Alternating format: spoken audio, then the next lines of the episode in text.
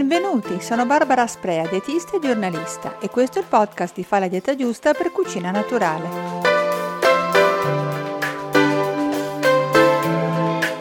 In genere, quando si parla di pressione sanguigna e alimentazione, pensiamo subito all'ipertensione. In estate, però, a causa delle temperature elevate, che sul sistema circolatorio hanno un effetto vasodilatorio, può diventare più frequente il contrario, ossia l'abbassamento della pressione sanguigna un disturbo che colpisce più spesso le donne, specie in età fertile, poiché hanno generalmente valori pressori inferiori rispetto agli uomini. Sintomi tipici della pressione bassa sono un senso di debolezza generale, unito spesso a capogiri, problemi di concentrazione, aumento della sudorazione o anche un po' la visione annebbiata. E come l'ipertensione può essere in parte influenzata da ciò che mangiamo, anche la pressione bassa può essere controllata da una dieta ben bilanciata e da qualche accortezza nello stile di vita, come non fare bagni caldi o esporsi a lungo al sole, ad esempio.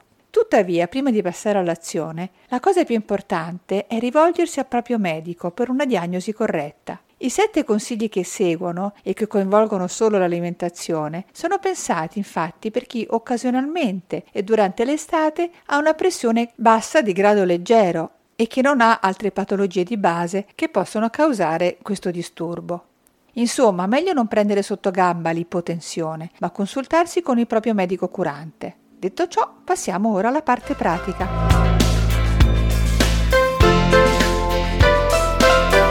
Consiglio numero 1. Riconoscerla è il primo passo. I sintomi tipici legati alla pressione bassa, come la debolezza o la testa che gira, facilmente possono venire confusi con altre situazioni, come per esempio il cosiddetto calo degli zuccheri, che si verifica dopo qualche ora di digiuno, quando i valori di glicemia si abbassano un po' troppo e l'organismo ci chiede di mangiare. E ciò accade non solo quando fa caldo, ma anche in inverno, tutto l'anno. La reazione più automatica per sentirsi meno fiacchi, deboli e allora mangiare qualcosa di dolce, che però non risulta efficace, ovviamente, e la debolezza rimane. Il primo consiglio allora è cercare di capire se veramente si è in presenza di un calo di pressione, facendosela misurare quando ci si sente deboli, oppure se un problema di un altro tipo, come quello di glicemia, dovuto a un digiuno prolungato, per esempio quando si salta un pasto, o anche altre condizioni che possono favorire la debolezza, come per esempio l'anemia.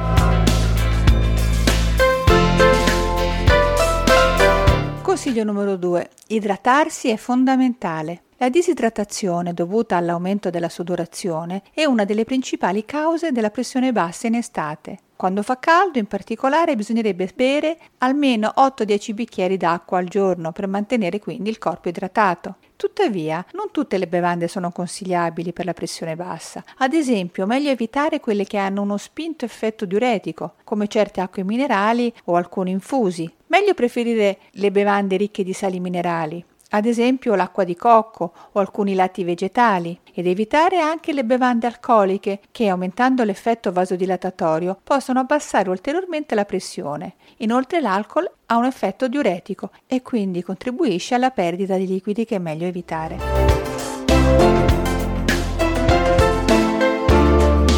Consiglio numero 3. Caffeina nella tazza. Concludendo il discorso su cosa bere, bisogna ricordare che il caffè, fonte di caffeina, oppure il tè per la teina o anche tutte le bevande classificate come nervine possono fornire un sollievo temporaneo alla pressione bassa. Insomma, una sorta di pronto intervento, poiché essendo come noto delle bevande stimolanti, aumentano la frequenza cardiaca, esercitano un'azione vasocostrittrice sui vasi sanguigni e quindi grazie al loro consumo la pressione sanguigna sale per un po'. Come già detto si tratta di un rimedio che funziona solo per un breve periodo di tempo e poi ovviamente, come è noto, non bisogna abusare di questo tipo di bevande.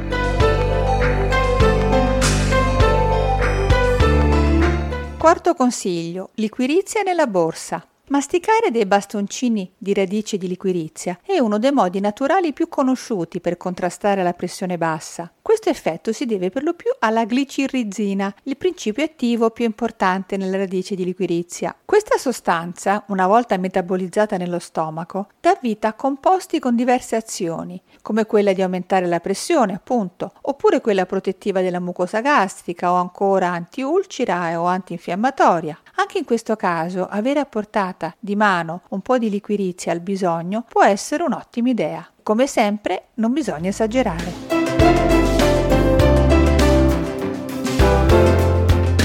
Consiglio numero 5. Meglio i pasti leggeri. Un altro suggerimento importante per chi soffre di pressione bassa è quello di fare dei pasti light che non richiedano una lunga e laboriosa digestione. Durante i processi digestivi viene richiamato più sangue agli organi viscerali che stanno lavorando e di conseguenza la pressione diminuisce nelle altre parti del corpo. Quindi più lunga sarà la digestione e più a lungo sarà facile sentirsi deboli. Per fortuna anche la natura ci spinge in estate a mangiare leggero. A chi viene voglia sotto il solleone di fare dei pranzi abbondanti, ricchi di grassi e magari innaffiati con alcol? Spero non a molti.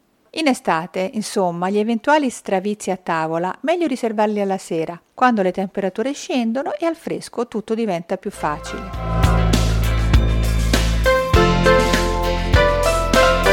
Consiglio numero 6. Attenzione alle carenze. Ci sono delle situazioni nutrizionali che possono facilitare la comparsa della pressione bassa, come ad esempio le diete eccessivamente ipocaloriche oppure sbilanciate. In altre parole, diete che non assicurano all'organismo i fabbisogni necessari delle varie sostanze nutritive, in particolare dei minerali e delle vitamine. Ad esempio, bisogna fare attenzione ai deficit dietetici, in particolare di ferro, di vitamina B12 e di folati, che possono facilitare la comparsa di anemia, una condizione che va a braccetto con la pressione bassa, o anche evitare la carenza di vitamina C, che aiuta appunto l'assorbimento del ferro. Per evitarle è importante seguire un'alimentazione variata e non dimenticare di consumare le famose 5 porzioni tra frutta e verdura al giorno. E se si preferisce la frutta come spuntino a metà mattina o a metà pomeriggio, per ridurne l'eventuale effetto diuretico si può abbinarla a qualche mandorla o a un leggero spuntino salato. E arriviamo così all'ultimo punto. Consiglio numero 7. Uno snack salato ogni tanto può servire. Per tirare sulla pressione, occasionalmente è meglio orientarsi sui cibi salati e non su quelli dolci, come si fa quando la glicemia scende sotto i tacchi. Ad esempio abbinando un succo di pomodoro con limone a qualche cracker o gallette di cereali, da soli o con un pezzetto di parmigiano o delle mandorle, tanto per fare qualche esempio ovviamente, e abbinarlo quando possibile a un bel bicchiere d'acqua. Come è noto, il sodio aiuta un leggero rialzo pressorio, e riduce la diuresi, contrastando un'ulteriore dispersione di sali che in estate aumenta per effetto della sudorazione.